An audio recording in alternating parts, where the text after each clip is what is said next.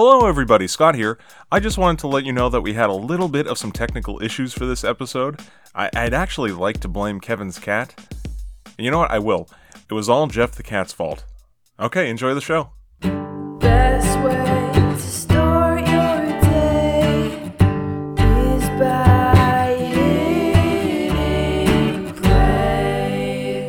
Hello, and welcome to Hitting Play, the podcast where we review, analyze, and discuss shows, movies, and other curiosities. I am Scott, and joining me is a returning guest from the movie riffing group One Wall Cinema, K1, aka Kevin. Welcome back. Thanks. And joining us is another special guest. He is a Vine verified superstar whose videos you may have seen on The Today Show, The Daily Mail, WBZ Boston. Uh, basically, any place viral videos are shown. Bottle Rocket, welcome to the show. Thanks for having me. Well, thanks for joining us. This is uh, very exciting.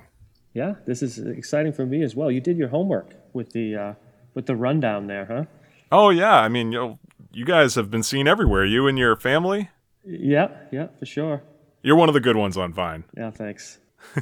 Well, this week we watched an episode of The Office, the US series, entitled The Alliance. It was written by Greg Daniels, who was also the executive producer, and directed by Bryan Gordon, who also directed such shows as uh, Andy Richter Controls the Universe.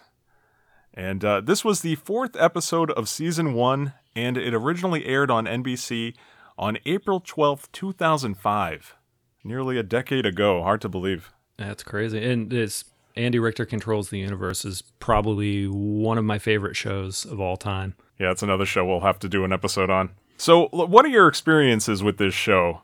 This I watched this show right as it came out. This is one of those shows that you didn't binge watch. Well, you binge watch it now, but I watched it as they came live, and uh, it's uh, one of my favorite shows of all time. To be honest with you. Yeah, for me, uh, I was a big fan of the uh, the UK show, and then uh, when they said, you know, it's going to be coming to NBC, you know, I was like, great, you know, same thing, jumped on like right from the very beginning. Yeah, I, I, I'm with you guys. I love this show.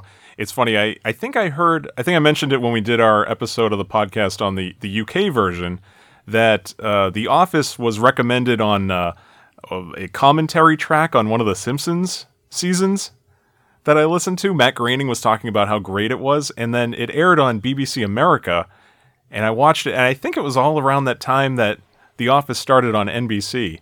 So I, I kind of watched both shows at the same time, or around the same time. And even though the pilot for both series are very, very similar, you'll notice, like as season one of the U.S. show goes along, they they definitely make their own path away from the the British series, which is a lot, you know, a better way to go. Yeah, that was one thing. Uh, season one's probably my one of my least favorite of the series, uh, mostly because so many of the episodes kind of seemed like, okay, this is pretty much identical to the UK version. But Yeah. yeah, it definitely moved away from that, which is good because you know it it was became its own thing, and it was you know wasn't like okay, it's just a rehashing of of what we've already seen. So Right. And I have no experience with, with the UK version, so this was it was all new to me. So um, it was one of my favorite seasons out of uh, how many were there? Seven, eight, Nine, I think. nine. Yeah, one of my favorites. And I think there was like wasn't there a huge divide between fans? Um, you, you either liked the UK version or you went with the American version, and and there was no like there was no in between. Yeah. And I know a lot of people who hated this version and, and went with the UK version, and was and vice versa. Well, yeah. I mean, th- I tried not to compare the two. You know. Right. yeah, Because if you compare them, then yeah, you're going to find things that you like or things you don't like. I just kind of treated it as its own series, you know, its own separate thing. Even though David Brent does make an appearance in the final season, so he does kind of connect the universes. yeah, and it's kind of like the whole Joel versus Mike thing with Mystery Science Theater. You know. Yeah, exactly. Now, did you guys watch this on DVD or did you watch it on Netflix to prepare for this episode? DVD. Yeah, I watched uh, Netflix. Because if you watch it on DVD, and, and Kevin knows exactly what I'm going to say here, but it gives you a little description. The, the DVD that I have was like when it first came out, so like 2006 or whatever. And uh, it was a pretty bare bones setup on the DVD. And it, for the description of this episode, it says In an attempt to raise everyone's dwindling spirits, Michael insists on planning a birthday party, even though the closest birthday is weeks away. As rumors of downsizing continue to circulate, Dwight suggests to John that they form a protective strategic alliance. And I saw Kevin sent a message to me about the mistake in that paragraph. Yeah. it's kind of a big one. Yeah, it, basically they accidentally put uh, John uh, Krasinski's name instead of instead of his character's name. So It's so funny, yeah. It's like uh, I, I wonder if they fix that in later issues of that DVD. yeah, I'm not sure the uh, the one I have it's uh, it's the season one set that was bundled with uh, season two, um, like in like the the paper box. But it's Oh, okay. the packaging on it is exactly the same as it was um you know w- when season 1 came out on its own cuz I Yeah. actually uh I rebought it just to get you know the deluxe one cuz it had like uh a t-shirt and like a Dwight Schrute bobblehead and stuff like that so All right, so let's get right into this episode. Uh, this episode does not start with a cold open, as many of them did much later. Uh, it just goes straight into the opening credits and the theme, uh, featuring scenes of Scranton, Pennsylvania. I remember when I went to my, my friend Paul's wedding in Pennsylvania, we drove through Scranton, and I had my camera out the window. I was trying to get a picture of the sign. I did not get a good picture of it. Is, is there anything on the show in that opening credits that is accurate? Do you know, besides the sign? I mean, I don't know else. I think what they did was they actually did take a trip out there and just shot some footage of like driving through the city. Yeah. I thought it was actually like footage that uh, John Krasinski shot like while they were driving, like to the show or something like that. Uh, I can't remember. It was something along those lines. Like he basically filmed it himself, like on his way there, and they ended Oh, up just using it. I, I'm not 100% sure on that, but I think I had heard that. Okay. That's funny. They end up looking at it and saying, "This is perfect. This is what we need." Yep. But yeah, that's uh, and then everything else, of course, is filmed, uh, you know, in in California. It's it's funny, especially when in some of the episodes where it's like snowing out and it's cold. You know, they're they're bundled up, and you'll see like they have like fake snow sprayed on like the shrubbery and stuff. But really, it's like 90 degrees, and they're sweating like crazy. Yeah. That's, But they do a good job of it. yep. Now we begin as uh, Dwight Schrute, played by Rainn Wilson. He's anxiously waiting for his boss Michael Scott, played by, of course, Steve Carell, to come out of the bathroom. And there's been rumors of downsizing circulating around the office, and he wants to make sure that his position as assistant to the regional manager is protected. Michael tells him that he talked to corporate staff, and there's no guarantee that the sales staff would be protected in the event of a downsizing, but he adds that it's not going to happen anyway. Of course, the downsizing, if you watch the, the British series, that was kind of a, a big part of the first series, is wondering what was going to happen to that branch and if people were going to be fired. So Michael leaves Dwight telling him, you know, that maybe he should be worried. And then we cut to these talking head segments throughout this episode uh, where the one character is talking directly to the cameras because this whole series is under the guise of that it's being filmed for a documentary. And uh, we cut to Michael's talking head where he directly says it looks like there's going to be downsizing.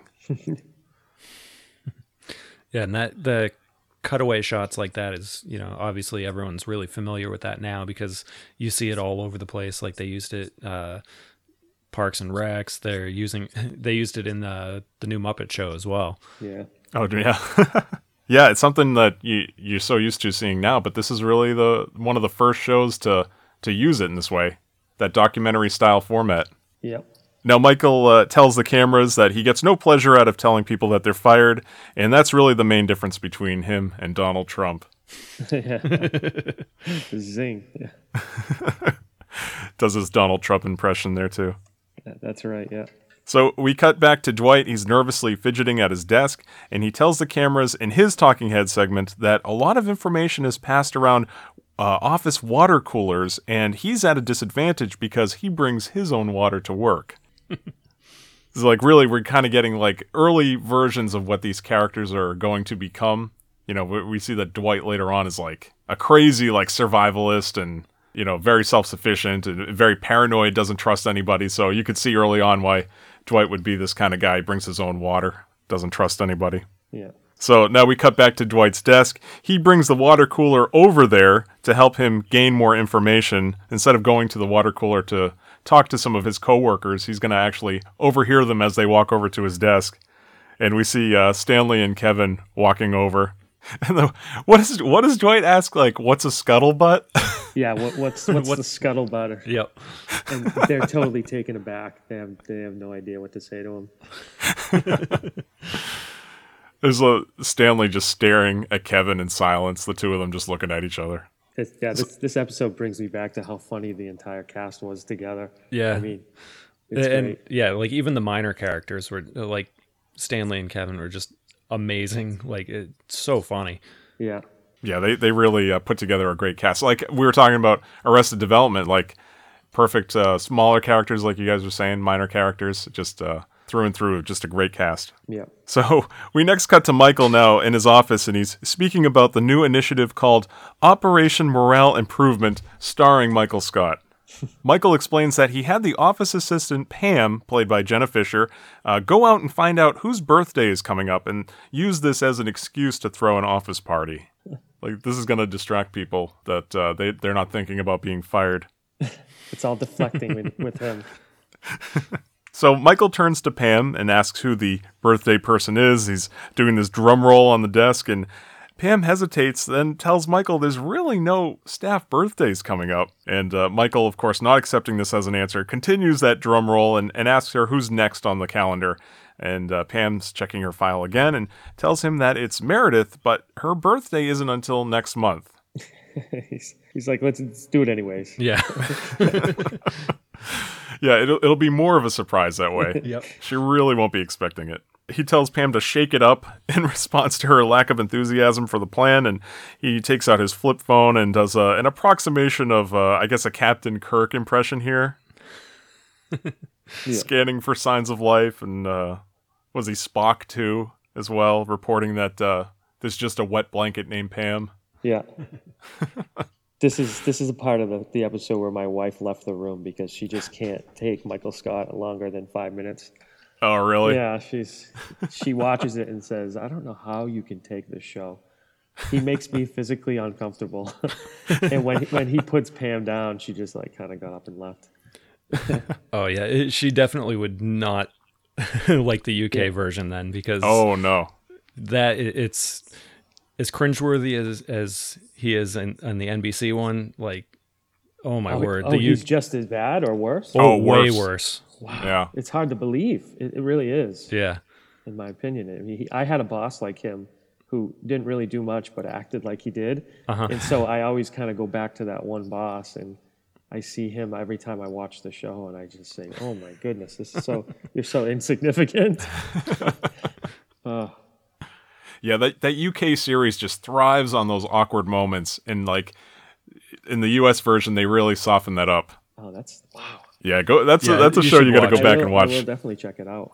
Just another note here. Uh, the show you don't really tend to think of it being that old, but then when you see him take out a flip phone, Yeah. w- it's When like, oh wow. my wife and I were watching it last night, we were just like, oh my word, they all look so young. Yeah, Yeah, yeah, yeah, and but that that would be something that Michael would do. Like even if years after, he would still have that flip phone, you know, and, he'd be, and he would think he was very important with that flip phone. yep. that's true. Cutting to our next scene, we now see the characters of Angela and Phyllis along with Pam, and they're in the conference room planning the party. This is, uh, I think, probably the first appearance of the party planning committee, I think, if I'm not mistaken. Yeah, I believe so too. that comes up quite a bit as uh, as we go along in the series. Uh, we see Phyllis, who is very unsure of herself, suggests that they have streamers, but uh, that's you know she's so unsure of herself, she immediately shoots down her own idea and saying that's dumb. Everybody has streamers. Yeah, they have like a, dispute with the colors as well. We we cut to a, a talking head segment here where Pam tells us that they suggested they just flip a coin for the colors of the streamers and. Angela told her she didn't want to do that because it's gambling, and Pam adds that uh, she was gambling that she wouldn't smack her in that situation. now, cutting back to the party planning committee in the office room, Michael walks in. it talks about how great last year's '80s party was, and you notice the uh, the picture they cut to on the bulletin board. I think I remember the clothes that he was wearing. Yes. Dwight, Yeah. right? Yep. Yeah, it's like Miami Vice attire. Yeah. And I think I think it's even like Meredith dressed as like Madonna in the background Yeah. or something. I missed that. And uh, did you happen to see the ar- the the article on the newspaper? I did. It's yeah. I, I paused it so I could read missed the it. article. Oh, so the the article that appears next to the photo, uh, it's for the Top Salesman Award, and it says, uh, "Welcome to yet another exciting edition of the Dunder Mifflin Employee Newsletter. Thanks to all the staff and new contributing writers for putting this together for all of you, and also many thanks to the folks at Design Town for printing this up for us." Hopefully, you will find a lot of useless information contained herein that will help you to do your job better, faster, and quicker, and cheaper, and happier. As anyone can easily tell, this newsletter doesn't really have a lot to say. It's really just a prop to fill some space and sort of look like a newsletter without uh, really being much of a newsletter at all. By typing a lot of words in two columns on the front of this page, we can achieve the look of a newsletter without really reporting much news or provide any real information to the reader at all. In fact, at times we can probably just get away with not using real English words such as uh, po uh, of and the much beloved these words can also be strung together to form a sentence, paragraph, or even a whole prop book, magazine, or newspaper. That's funny. That kind of summarizes Michael Scott's job. Yep. he does he does so much without doing anything. yeah. yeah, you know, I didn't even think of it being like something that Michael Scott could have uh, put together, but yeah, now that you say that, that's pretty funny. And this is, uh, I think this, yeah, this must have premiered in HD. Yeah. So they, they must have just kind of had a, a bunch of Easter eggs like that Yeah. throughout the show. So uh, back at the uh, party planning committee meeting, Michael is really pushing here for an ice cream cake. Uh, and even though Angela tells him that Meredith is, I I guess she's lactose intolerant. Yep. Like, she has some sort of dietary issue with milk. And uh, Michael tells him, you know, she's not the only one that's going to be eating it. So it's not just about her. And I love here where before Pam can even finish the sentence, it is her birthday. Michael leans in and yells, Mint chocolate chip! like he already had his mind set on not only an ice cream cake, but what the flavor is going to be. And that's uh, definitely a recurring, you know, theme with the show of him just getting an idea in his head, and it's doesn't matter what sort of chaos is going on. That's we're, we're going for it. Yeah. Yes. And being childish as well. Oh yeah, Yeah, I like how he wasn't just like a straight ripoff of the David Brent character from the UK version. I know they, they put a lot of the same jokes in the US pilot that were in the UK pilot, but uh, yeah, definitely a, a totally different character. yeah. So we next see Dwight casually walking up to Jim Halpert, played by John Krasinski, and uh, telling him that it might be a good idea if they form an alliance to help each other out in case of a downsizing. And Dwight then asks very plainly, Do you want to form an alliance with me? Absolutely, I do. yeah, ju- just uh, straight face, completely on board. Just uh, John Krasinski nailing that line read, too. Yeah. He's so excited about this. Yep. and uh, the- the absolutely I do. There's actually a callback to that uh, in season three. Um, uh, Pam says uh, that uh, it, Jim said if Dwight ever asks you to do something in secret, you have to respond with "Absolutely, I do." Oh, no way. yep. That's funny. And uh, in the DVD commentary for this episode, Greg Daniels and I think Michael Schur and some other creators of the show, they watched a lot of Survivor. Uh, just to see like what these alliances would be like, how seriously they take them, what kind of language they use, and, and how they act around other people, just to g- kind of give them an idea of, of how serious Dwight would be here, and in turn how Jim would have to respond and act, you know, in, in the similar way. Yeah. Also, uh, in the DVD commentary, Greg Daniels mentioned that he had so much great footage for this episode that the runtime ended up being almost 40 minutes long, and he was considering splitting this into two separate episodes. One would be the birthday party episode, and the other would be the Alliance. Oh, wow. Yeah, I almost wish they had, just because Yeah. that would have been great. yeah, because this this season one was only what like six episodes. Yeah. Yeah. Yep. It's only a, a single disc on DVD, where the others are you know like four disc set. I wonder, it was season two. Now, when did they start to veer away from the storyline? After sta- season one of the UK? That's a good question. I, I know the downsizing They did fire somebody, right? I yeah. It was between Malcolm and somebody else in the UK series, and then in this series it was between Creed and somebody else. And Creed stayed, and Creed was kind of like the Malcolm character, not not really in any like personality wise, but just the fact that it was like an, an older guy in the office. Yeah. And then uh, they did absorb the other branch, right? Yep. And that's when you got Ed Helms and That's- Rashida Jones. That's right. Yeah. They did that in the UK, but see, the UK was only what twelve episodes, right? Mm. And a Christmas special. And I'm trying to think when that other branch got absorbed in the US version. They they kind of kept that framework, but of course they really wanted to milk the whole like Jim and Pam thing as much as possible. Yeah. So they really like spread a lot of that out. So uh, back to the episode here, as as Dwight begins trying to plan their next steps, plotting out their fellow coworkers' vulnerabilities, we we cut to Jim's talking head segment, and he's explaining how happy he was that Dwight gave him this opportunity because everything that Dwight does annoys him. this uh, this was definitely a gift for Jim. So from here, we cut away to an example of Jim's annoyance. Uh, we see Dwight ask Jim if he's got his tickets. Uh, the, the gun show. now, doesn't this become like a huge uh, joke in other like movies and in T-shirts? Is this where it comes from? I don't know. Because I thought that Anchorman referenced this, and I, I've seen T-shirts, and, and I think this is like the beginning of this long joke. Yeah, j- rolling up his sleeve and kissing his bicep. Tickets to the gun show. So back to Jim's talking head, Jim explains that he spends hours thinking of ways to get back at Dwight, and he only comes up with things that would get him arrested. but he mentions here, it's now as if Dwight walked up to him and said, Jim, here's a way.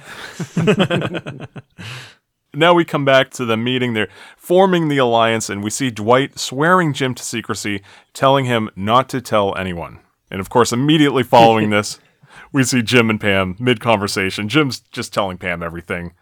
And uh, I love it at this moment. We see Dwight in the background, kind of emerging from behind the office plant, and he, he calls Jim away to uh, talk about paper products. His creepy little eyes become part of the show too when he when he peers through Oh, the, yeah. uh, the blinds, and that's such a go-to part of the show. It's so funny. in another room, we see Dwight asks if Jim told her everything, and, and Jim tells Dwight, you know, he's using Pam for the alliance. She knows the most information about the office. And then, you know, Dwight agrees, yeah, no, that is a good plan. And, and Jim tells him he's going to have to talk to her a lot, and there may be chatting, giggling, a- and all this stuff, but he has to pretend to ignore it. Yeah. So Dwight is wholeheartedly on board, and, and Jim leaves this secret meeting with a smile to the cameras as we cut to commercial. I just I love this. It's, it's like Jim kind of just acknowledging what just happened. It look you know directly makes contact with the cameras. Yeah. As you watch the show, you know you kind of forget about the whole documentary aspect of it. You just kind of take it for the style it's shot. But uh, it's just it's weird seeing at the very end of the show. It's uh, not really spoiling anything, but at the very end, it does actually become a documentary series, or at least one one long documentary. Yeah. Yeah. Do the do the cameramen actually are they are they seen toward the end? Yeah. Like okay. Yeah, there's something weird that happens between Pam and a cameraman, right? Right. Later on, she becomes very close to one of the cameramen. Yep. Kind of a weird love triangle storyline they try to put. I didn't really care for the ninth season. Yeah, I must have not have cared either because I don't remember it. That's good. I mean, this real this whole series, as much as I love it, it really could have ended at Pam's wedding and Right. Jim and Pam's Yeah. wedding. I would have been fine. I think mentally for me it did. Yeah. Such a good good scene. So now, when we return from commercial break, we see Michael pointing out Meredith to the cameras, and we then see the card that he got her for her birthday. Happy birthday or something. Is it? Yeah, happy birthday. And Michael first reads Jim inscription, in which he writes, Meredith, I heard you're turning 46, but hey, you're an accountant. Just fudge the numbers. Which is funny because she's not in the accounting department. She's in customer relations, Oh, wow. Okay. Oh, which that alone is, you know, hilarious just given like her personality, you know, the fact that she's she's in charge of customer relations and she's such a train wreck. Toby's HR, right? Wait. Yeah. Okay. Funny. I don't know. I don't know of anybody else that uh, there are other positions besides Pam, obviously. Yeah, the accountants are in their corner. Yeah. Yep. And Stanley and Phyllis, they're also in the sales department. Oh yeah, that's right. Because Stanley's always trying to seal the deal on the phone. Yeah. And I, I like Michael reads this joke by Jim, and you know that's a, like you said, I mean that's a that's a good joke. But Michael, you know, of course, can't admit that somebody is funnier than him. That's just he just can't. So it's just like, yeah, you know, it's pretty funny. Uh, he doesn't appreciate condoning corporate fraud, however. Yeah. But he feels as though he has to write something really funny, not only because everybody expects that of him, but also because of the rumors of downsizing. Everybody's worried about their jobs, and it's kind of dark around the office. So that's going to be what Michael focuses on for the rest of this episode.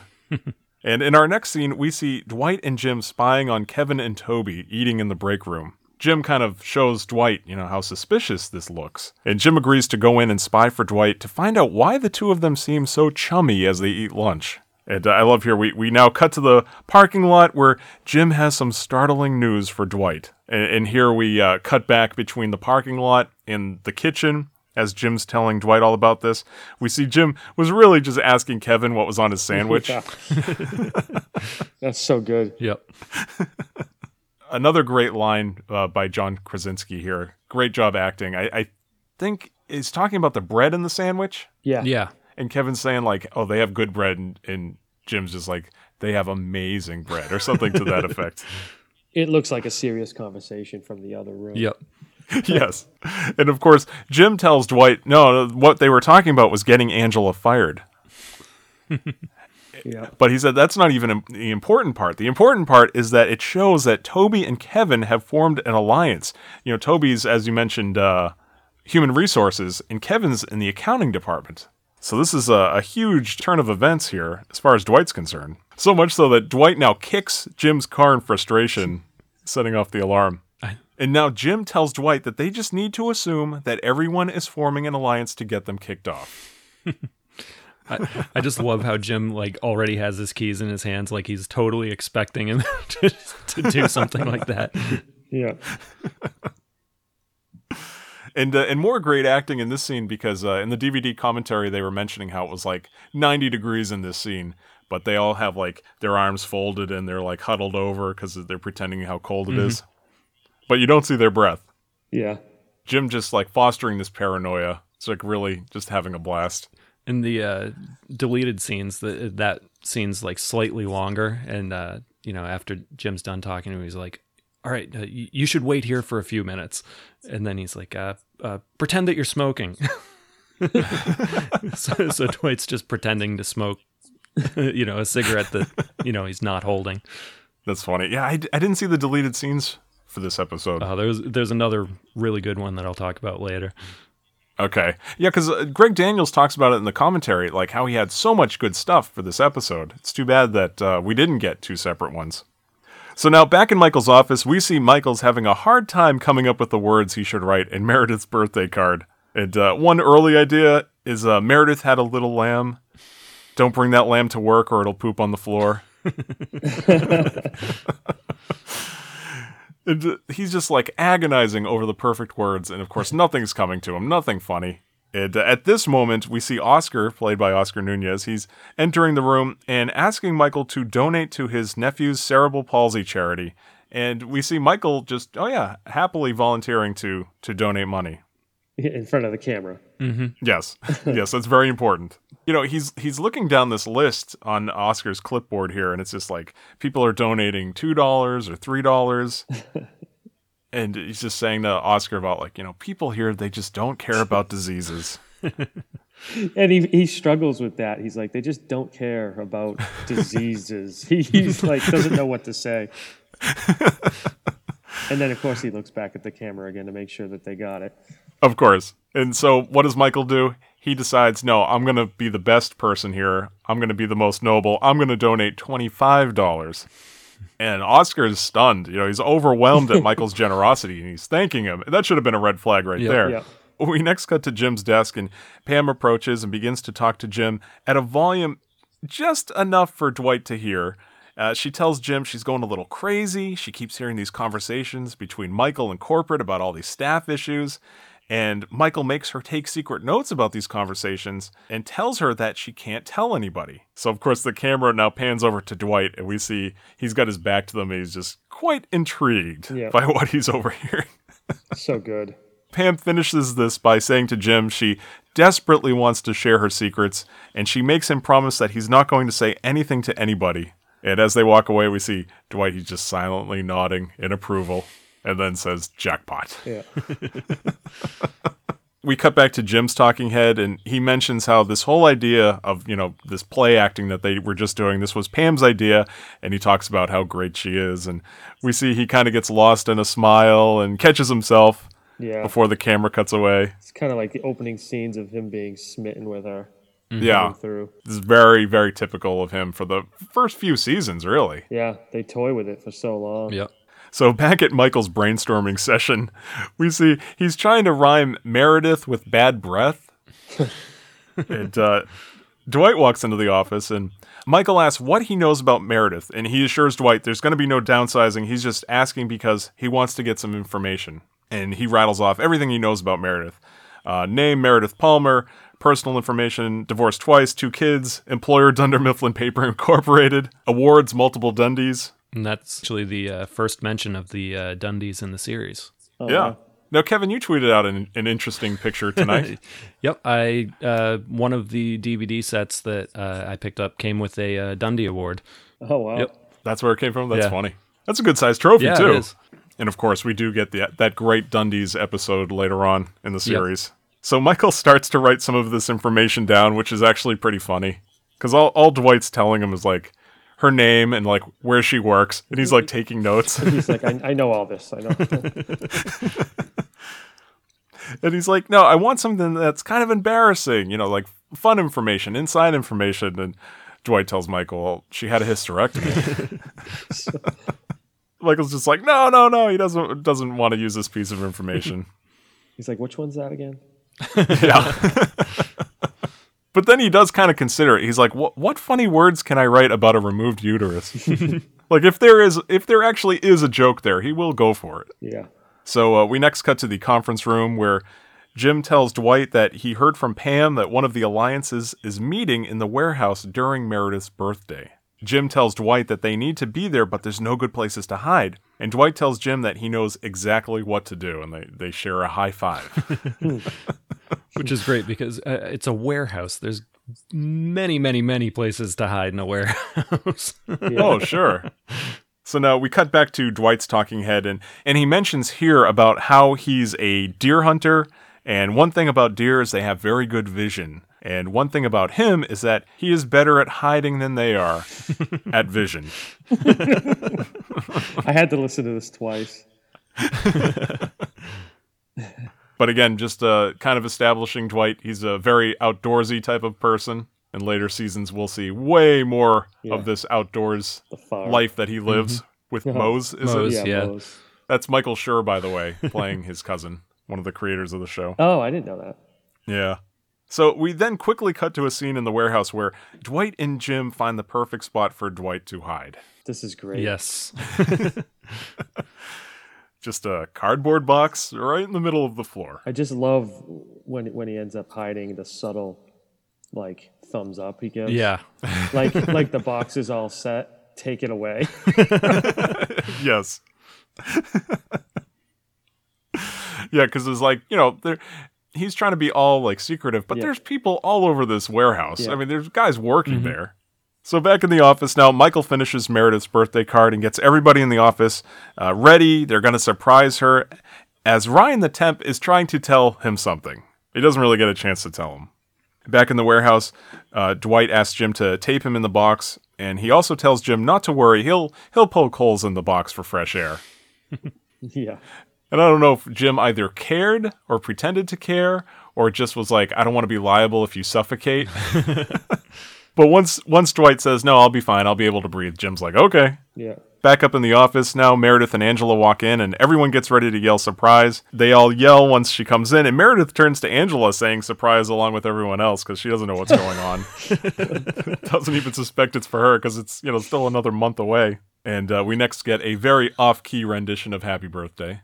And uh, I was wondering if they, I couldn't remember if they actually sang Happy Birthday in this episode because, as you know, it was until like very recently copyrighted. Like it was, yeah, it was. You had to pay the estate of uh, Patty and Mildred Hill, was it? like the the two sisters that claimed to have ownership. Wow. And just recently they found out like no, they the either the music existed previously as like good morning to you, good morning dear teacher or something like that. Yeah, I I, I don't remember exactly uh, what it was, but yeah, it, it definitely the copyright is definitely no longer uh, intact. Yeah, that's why I was wondering if they were going to sing it cuz you had to pay a lot of money at this time if you wanted to have that song. Yeah, and that, I mean that's why you know all those restaurants have their own happy birthday songs. So Yeah. we've been stealing that all these years. yep. Pretty much. Imagine owning that though, and, and charging people that amount of money to sing a happy birthday. I mean, just, We're sending spies to Applebee's to make sure they don't yeah, sing that's it. unbelievable. Surprised there hasn't been a movie about it or a show of some kind. Yeah. Oh, well, I might have to edit that out. We maybe uh, we don't want to give that idea away. Yeah. All right, so now back in the warehouse, Jim is playing stupid, and he asks Dwight if he should stand next to the box. And, and Dwight tells him, you know, to, to leave him there, go upstairs in the party so that people don't notice that they're both gone. It's just like a great choice here by Jim, just to play stupid, make Dwight really think he's like the leader here, and like has to order Jim around and tell him what to do because he's so stupid. And now we cut back to Dwight's talking head, and he explains he doesn't know if he can trust Jim, but he will because he doesn't have a choice. And as Dwight's talking here, we see Jim packing him in into the box, taping it shut. Ton of tape here. Yeah. And we cut to commercial. At this point, the show takes a commercial break, so why don't we take this opportunity to take a commercial break ourselves? We will pay some bills and we'll be right back.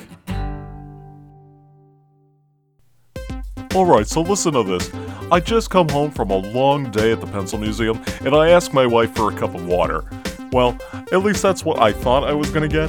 I ended up getting this cup of, well, I, I don't know how to describe it. It was brown, it was opaque, and it was piping hot.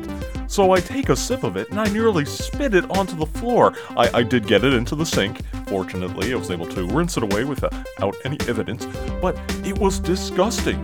And my wife tells me it's this stuff called coffee. And you know, I was a skeptic at first, believe me, but I gotta tell you about this stuff. Coffee is, uh, how to describe it? It almost tastes like coffee ice cream. In fact, I wonder if that's what they named it after. It, it, it is. I was gonna say delicious. It's actually not delicious, but you know what? The more I take it in, the more I actually need it for my my new active lifestyle. I, I have all this energy I never had.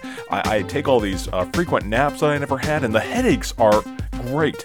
The elevated heart rate is really helping me get blood through my circulatory system. Uh, it's again, I was gonna say delicious, but uh, there's truth in advertising, so I'm not going to. But uh, try it out. It's called coffee. Who knew? And we're back. So now, when we return from commercial break, we see the festivities in the office as everybody is wearing party hats and they're they're eating, of course, that mint chocolate chip ice cream cake. Michael did get his way here, and uh, Michael asks Meredith if she was in fact surprised, and she tells him yes. and then he's like trying to feed her some of the birthday cake. She's like telling him that she cannot, but he's really trying to make her eat like this giant spoonful. He's telling her like, "Oh, if he couldn't eat dairy, he thinks he'd kill himself because it's just way, way too good." But I'll get sick. Uh, we also get a quick look at Dwight taped up in the box in the warehouse, and we cut to Jim eating cake with Pam and telling her about what happened.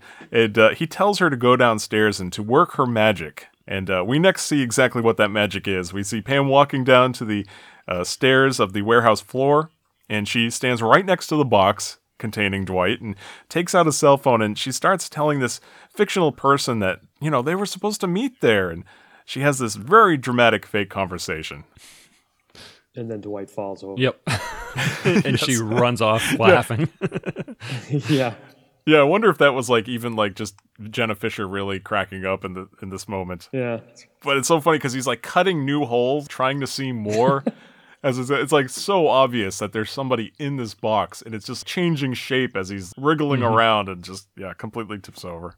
So back up at the party, Jim tells Michael he's very impressed with his donation to Oscar's charity. You know, Michael plays it off. You know, money isn't everything. Uh, it's not the key to happiness. Did you catch what he said the key to happiness is? Uh, I forget what it was. Joy. Joy's the key to Joy happiness. is. And he tells Jim, you know, maybe he'll give more than $3 next time.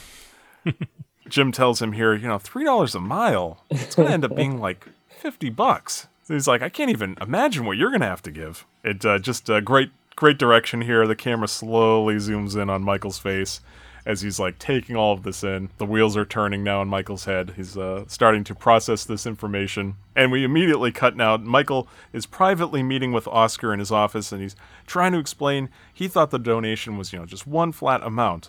And Oscar is like pointing to him, you know, it's right there on the sheet, dollars per mile. And I, I love Michael still trying to take that noble position. It's like it's not about the money; it's really more of the ethics of the thing. Ethics. Taking back money that's been donated. He talks about ethics. Michael also learns here Oscar's nephew walked 18 miles at last year's Yeah, walkathon. and he freaks, right? Now, back in the warehouse, we see Dwight sawing through the cardboard box with his uh, Swiss Army knife. And it just this was just a, a hilarious scene. He's like bursting out.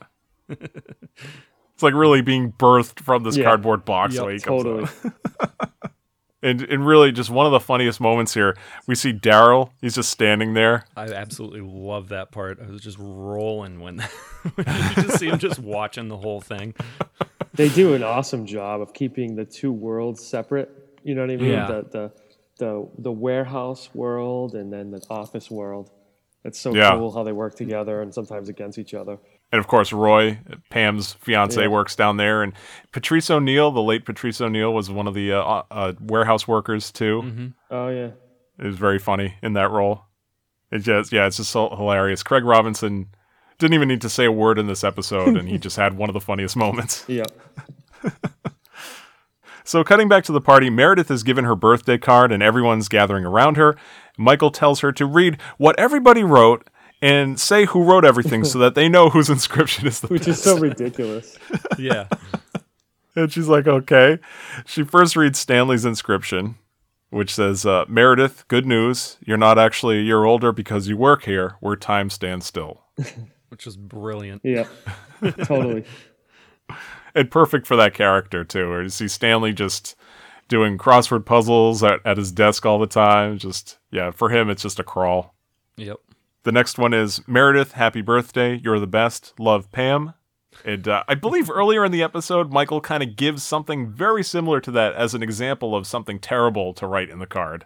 Like, he can't just write something simple like that. So, as Meredith reads this, Michael retches audibly in disgust. And finally is Michael's inscription, which reads Meredith, let's hope the only downsizing that happens to you is that somebody downsizes your age. It's just like, and of course, nobody's amused. Michael thought he was going to get this huge reaction. To Michael, this is like a roast. Yeah. Turns it into a Yep. roast. It- the uh, deleted scenes, he just kind of it, it keeps going, and he tries out all these other ones that he was going to write but didn't, and it's just you know he's just digging himself you know a bigger hole. Uh, well, he does it in this cut too, because he, he takes out some of his early drafts because he, he's kind of upset. And of course, the reason is she didn't get the joke. That's why she didn't laugh. You know, not that it was insensitive or, you know, uncalled for. It was just that, you know, she didn't understand it. So he takes out his drafts. And, uh, yeah, some of those were like uh, Meredith, Liz Taylor called. She wants her age back Yeah. and her divorce back. Yeah. and then things just got so awkward. And then somehow Michael like blames it on the planning committee or something. Yeah. yeah, because it, had to be the streamer color selection. Yeah, That's like- set off the sour mood. He's like, streamers, really, guys? what was it he said? Like not your best effort or something. Yeah, yeah. I don't know how he always. It it always seems like he comes back to what's important, but it's always at like somebody else's expense. Yeah. He seems like he's hmm. got such a good heart, but it, it has to be at somebody else's expense. And I love like Michael. Michael knows that he's losing the room completely, so he's he has to try to think of something to rally everybody together. So he decides to reveal that he made a very sizable donation to Oscar's nephew's walkathon. And uh, here we cut back to Michael's talking head, and he explains that when he retires, he doesn't want to just disappear on an island somewhere. He wants to be the guy that gives everything back. And uh, he continues with this scenario that he begins to act out where two people are talking in the future. he just says, like, Hey, who donated that hospital wing that is saving so many lives? I don't know. It was anonymous. Well, guess what? That was Michael Scott. It was me, yeah. Uh, so How do you know? Because I'm him. so good. So now, cutting back to the party, we see Michael handing the check to Oscar. It is like really like making a presentation out of it, as if it's like a giant check. Yeah. It uh, in the middle of the hug, he tells him, you know, like, don't cash it until Friday. yeah. It was real quick. and this is, of course, one of many times where Michael's trying to, you know, give charitably, you know, be this benevolent guy who- that gives money and just digs himself in such a huge financial hole. I think was it like Michael Scott's kids or whatever his foundation that he starts for those kids in a later season. He he says like he'll send them all to college. Yeah. We also now get a scene here. We we see Ryan along with Toby, and uh, Ryan tells him what we presume he was trying to tell Michael at the beginning here. It's that today is actually his birthday. And he didn't tell anybody, right? Right. Yeah, to- Toby's willing to like, oh, you know, I'll say something, and he's like, no, don't No, bother. no, no. It's just like seeing how bad it's going for Meredith. Let her take the heat. Now, he, he's one of the writers, right? Ryan? yeah. Okay. Yeah, B.J. Novak. Yeah. Yeah. I don't. I didn't care for Ryan's character later on in later seasons. Um, I can't remember. Does he become pretty powerful? Like, does he become one of the bosses? He yeah, he gets like Sorta, yeah. he gets like really power hungry, and then he kind of like loses it all. Yeah. And uh, was he like that's right. bleaches his hair and he's you know parties all the time and just like hits rock bottom and then I believe he's part of Mike the Michael Scott Paper Company, which actually is pretty funny. Yeah. Yeah, I definitely liked his character better when it was, you know, he was just the intern and he was like in the closet, you know. Yeah. Oh, yeah. Like, Yes. You'd, you'd just forget about him and they'd like open the closet door and he's in there like trying to work. Yeah. Next, we see Jim excitedly running over to Pam's desk, and he tells her that he has come up with something that has completely topped the box idea. And he's he's convinced Dwight that he actually needs to go to Stamford to spy on the other Dunder Mifflin branch. but it's even better than that. He also told him he has to first dye his hair to go undercover. Brilliant. Yeah. And now Jim and Pam are just absolutely in hysterics. Jim can barely stand, and he's like holding on to Pam's hand. They're kind of holding hands at this point. Yeah. And right then we see Pam's fiance Roy walking into the office, and he sees Jim leaning over on Pam. Yeah. Is he the fiance at this point, or is he boyfriend? I can't remember. I think they start out the series as That's fiance, fiance. Yeah, I believe yeah, so. as engaged. Okay. Yeah, because uh, I think that's also the same way in the the British series. So of course Roy's just you know very jealous here. He's accusing Jim of trying to cop a feel, and Yeah. he confronts him. And you know Jim, Jim's like really really flustered. He's trying to explain, and of course you know how do you explain the situation? He's going all the way back to the the alliance between him and Dwight, and uh, you know Pam's just trying to say no, it's office pranks. Yeah. Roy turns to Dwight and asks him, like, you know, what's this whole alliance about? It, uh, you know, Dwight's still in the middle of this whole thing. He's just like, you know, I have absolutely no idea. Yeah. Totally sells him down the river. Yep. In the DVD commentary, they were talking about this scene where Roy is, you know, confronting Jim. And I guess there's a couple of other cuts where he's like really like slamming him into the wall. Oh wow. So yeah, it got a little more physical, but I guess they try to tone it down at this point. It was pretty early on in the in the series. They- yeah, they do. They do a good job once in a while of getting really serious. I, me- I remember. Yeah. I remember an episode where Michael like reveals a, lo- a little bit about his childhood, and it's like, wow. So you now you can kind of figure out what he's all about, and it got real serious, and then he does something that you just hate him again for. Yeah. Yeah, they they can definitely create a lot of tense moments and touching moments. Yeah.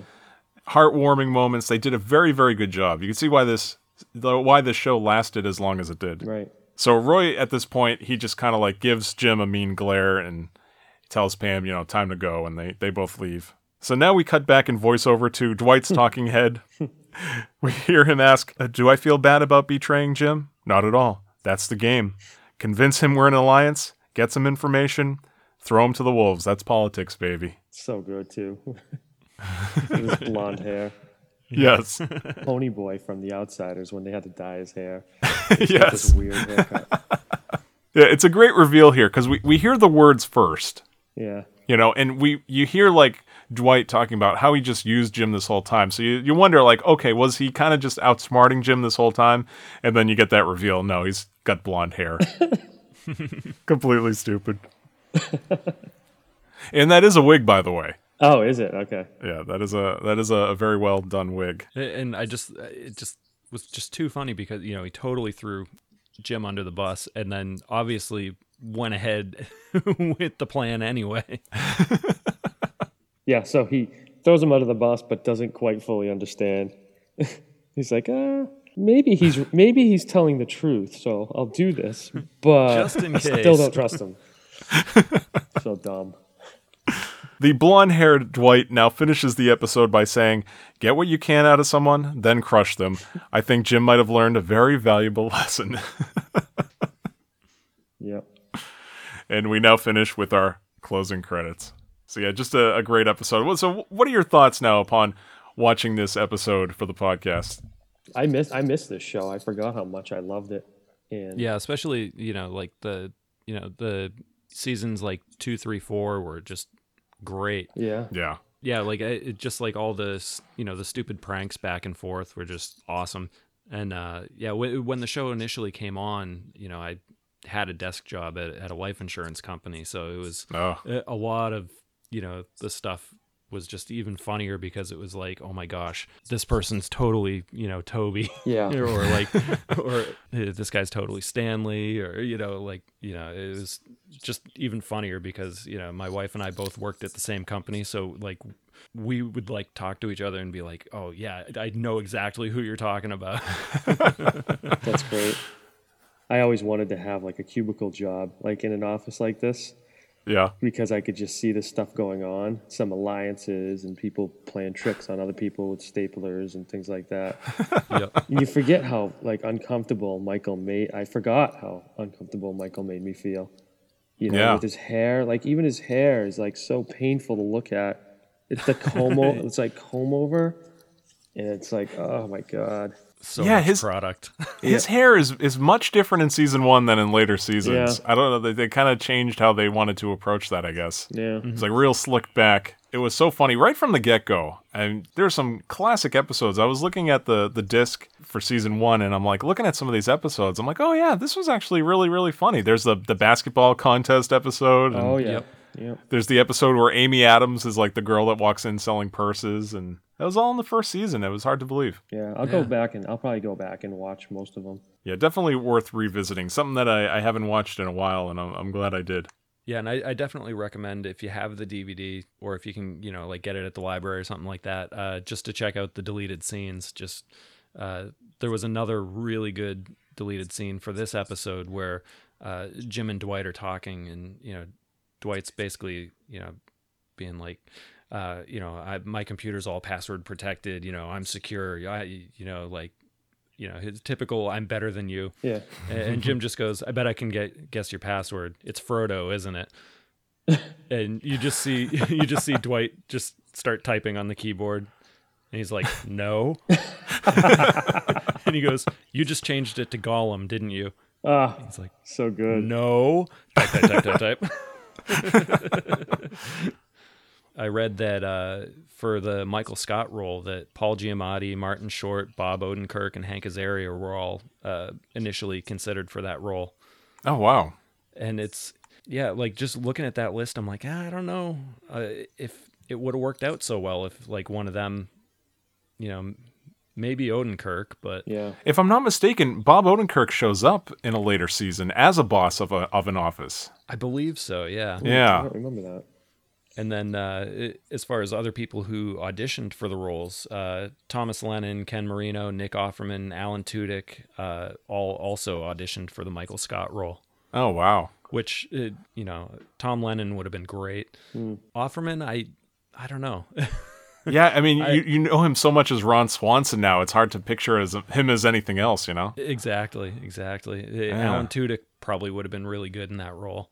Yeah, yeah. Um, and then uh, for the the Dwight role, Matt Besser and Seth Rogen auditioned for it. Wow. oh yeah. Well, yeah. Matt Besser could definitely have pulled it off. Yeah, yeah. I, I the Seth Rogen in that role, I just don't see that. No. No, he would have been great, like as one of the warehouse guys or something. But Yeah. I, I just don't see him as as the Dwight role. No, he's not quirky enough. Yeah, But these actors define these roles too as these True. seasons went along, you know. So it's like yeah. Rainn Wilson really made that Dwight character what it is, you know. So it's like who knows what these other actors would have turned the character into. I'm glad, of course, you know, in hindsight, I'm just glad it is the way it, it is. You know, it's like who was it? uh Famously, was it Christopher Walken? Might have been Han Solo at one point. Yeah, there's a few Han Solos out there. Yeah, so it's like Yep. you know, I'm just or unless I'm thinking of the Saturday Night Live sketch where Oh, Darrell Hammond plays a bunch of people. Yeah. but either way, it's like we could have had a whole bunch of we could have had Tom Selleck as Indiana Jones. It's just like it's so hard to think of these people that you know have become so iconic as uh, as any other character. yeah. Right. You would have seen something totally different and probably liked it. Yeah. Yeah, the only other note I had was that uh, BJ Novak and John Krasinski uh, are from out here. They're from Newton. I knew John was. I didn't know. Uh, I didn't know B.J. Novak was a local. Yeah, I guess they went to high school together, Oh wow, or the or at least the same high school. So that's a, that's cool. yeah, Yeah. Newton South. They don't. Um, they don't do much around here anymore. No, They show up probably to a Red Sox game once a year, maybe. But Yeah. Once in a while, like what was it? Uh, John Krasinski was in those uh, Red Sox Oh, yeah, commercials yeah, it's like, with Alec oh Baldwin. wait, you were from around here. That's right. yeah, All right, well, that'll pretty much do it for this episode of Hitting Play. As always, you can email us with your comments, suggestions, your own office stories, whatever you got for us at hittingplayshow at gmail.com, or you can talk to us on Twitter at Hitting Play. Now, do you guys have anything you want to plug? Uh, sure. You can find all my stuff uh, at One Wall Cinema on Twitter, on Vine. Uh, you can go to onewallcinema.com and it has links to uh, various YouTube series like uh, kids unboxing stuff. Um, and just for the heck of it, you can follow my cat on Twitter at Jeff T Cat. and you can follow my stuff on Twitter and Facebook at Bottle Rocket 13, and find me on Vine at Bottle Rocket. And you can have my cat because I don't want him anymore. Causing trouble lately? Yeah, yeah, he's keeping me up at night meowing. Oh, boy. Yeah. So Uh, I'm on Twitter. You can find me there at MC and Friends. I am also on Vine. My name there is MC and Friends as well. There I do flip page animations, little humorous cartoons. You can find me there. Also, please subscribe to us on iTunes and leave us a five star review. If you do, it helps us out and you will get a shout out on the show, and we try to be creative with those. We are also on Stitcher, so if you use Android devices, you can now stream or download us there. We're also on TuneIn Radio and coming soon to Google Play, so look for us on those platforms as well. Well, definitely, you, I got to recommend watching videos by both of these guys. They're both good dads. They both make very awesome videos with their kids and uh, very, very funny stuff. Great stuff. thank you, Thank you. and thanks for No, having me, please. guys. This was great. Yeah. Yeah, tons of fun. Yeah, definitely a huge fan of yours. Thanks, man. Yeah, really. Thank you for uh, taking the time to join us. It's just uh, been enjoying your vines for uh, last few years now. It's hard to believe Vines Yeah. been around for like two years at least. It's crazy, crazy. It is, but it's it's awesome. And uh, you know, when people think of Vine, there are some real annoying accounts out there, but uh, you know, you're you're definitely one of the good ones. So one of the ones I always enjoy seeing. Thank you. It's a place where where we can think like like minds can get together and make content, and I think that's how we all found each other. Yeah. So that is good. Well, we have been Bottle Rocket, Kevin, and Scott, and this has been Hitting Play. Thank you so much for listening. That's my story, and I'm sticking to it. That's perfect.